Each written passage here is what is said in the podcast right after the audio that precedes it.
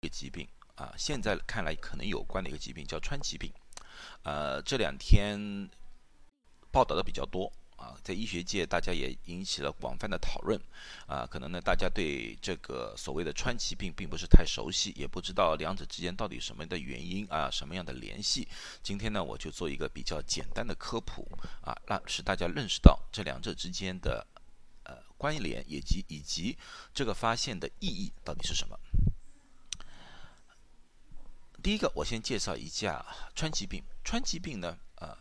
总的来说叫 Kawasaki disease，在英文呃医学界是这样说的。它是呢，一九六七年的时候呢，日本一个医生啊，川崎副作最先报告的，啊，不是他最先发现的，可是他最先综合了所有的症状做了报告。那么呢，医学界为了呃纪念他的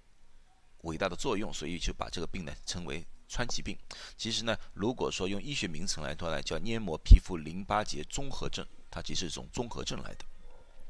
它最主要的原因呢，是一种血管炎，就是血管里面发炎了，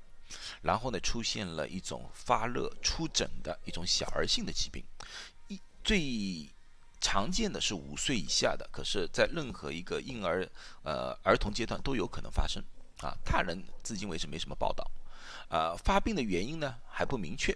可是呢，从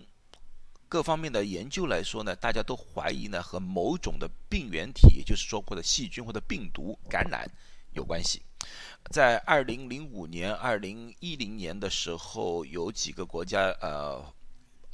英国啊、美国啊，有几个医学界他们做了一些研究，他们把它和冠状病毒啊。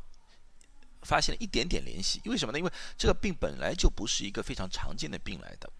啊，所以说他们偶然发现了，然后再去化验啊，什么时候啊，他们发现了和一些其他的冠状病毒，不是新冠，其实其他冠状病毒有一点联系啊，可是呢无法确定，根本就没有办法确定。这个病呢最主要的症状呢是发烧，发烧一般是连续发烧超过五天，啊，眼白会有充血的现象。比较明显的家长比较明显可以看到呢，他是嘴唇会比较干裂，而且呢，他有一个非常，因为他血管炎，他有个非常明显的症状就是舌头，他的舌头呢是红的，有点像草莓一样的，所以呢又叫草莓舌。有时候中国呢有些时候叫它杨梅舌也可以，他的舌头比较红啊，手掌和脚呢开始有红肿，有些时候呢脱皮的现象。嗯，躯干上面呢有很多地方呢出现一个红的斑，一块块红斑，可是又不痒的，有的人中文叫分分整块呀，这种这样子一块块这样的是是斑啊斑啊，然后呢这个头颈啊或者其他地方呢淋巴结有可能肿大的现象，这个病呢呃致死率不高，大概只有百分之一啊，如果越早治疗呢越容易治疗，他用呃。丙种球蛋白加上阿司匹林就可以治这个病，可是越早治越好。如果晚治的话呢，会出现呃一些呃复发的现象，就是一个动脉血管瘤的现象，或者说呢有更高的复发的可能性。所以这个病越早治疗是越好的，越早治疗，呃复发的概率低，呃死亡率也非常低。每年呢，美国其实很少，每年美国才三千多例，呃我。我做了这么多多年，我记得我至今为止经手的这种病例不多于十例，不多于十例啊，很少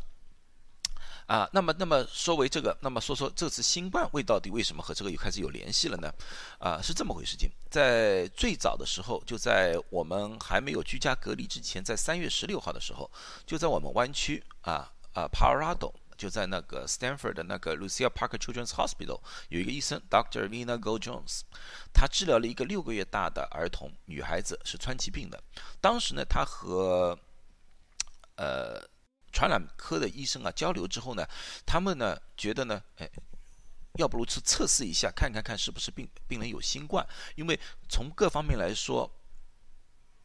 病原体也就是说一种病毒或者细菌，往往可能造成。那个川崎病啊，他们说，哎，这个情况之下，我们是不是做一个适当的测试，以排除一下？当时是以排除的性性格的，可测出来呢，发现了有新冠，因为这是唯一的一个案例，他所以呢，他就是只是作为一个案例的报告了一下，没有引起医学界过大的重视。可是呢，现后来呢，陆陆续续的从意大利啊、啊纽约啊、法国啊，包括。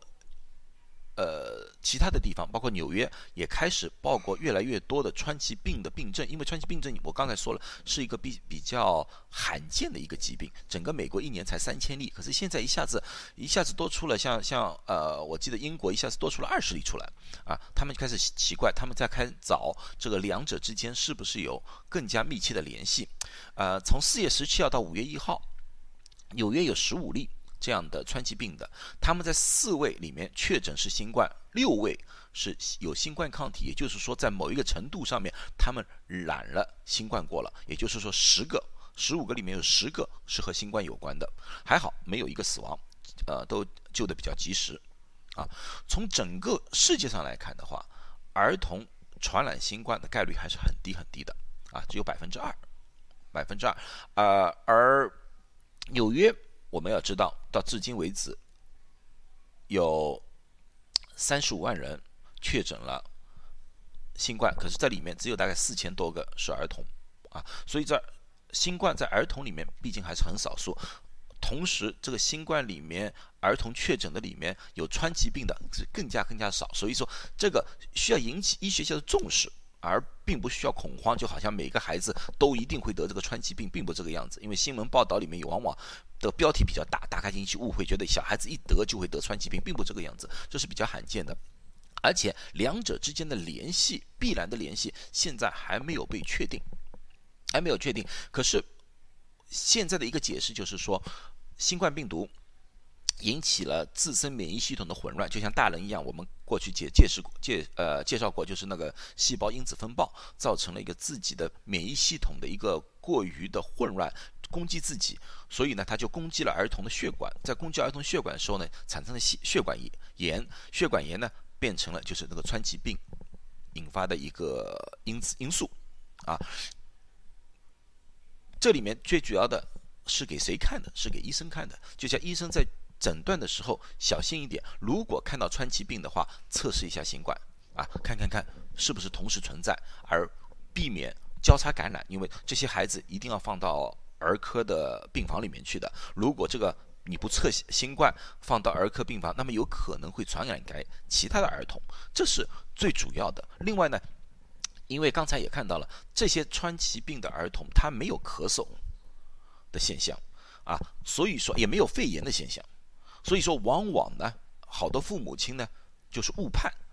父母亲觉得啊，小孩子有点发烧，我们不要送医院，给他吃一点退烧药就可以了。可现在发现了，这个可能也是新冠在儿童当中的一种特殊的表现。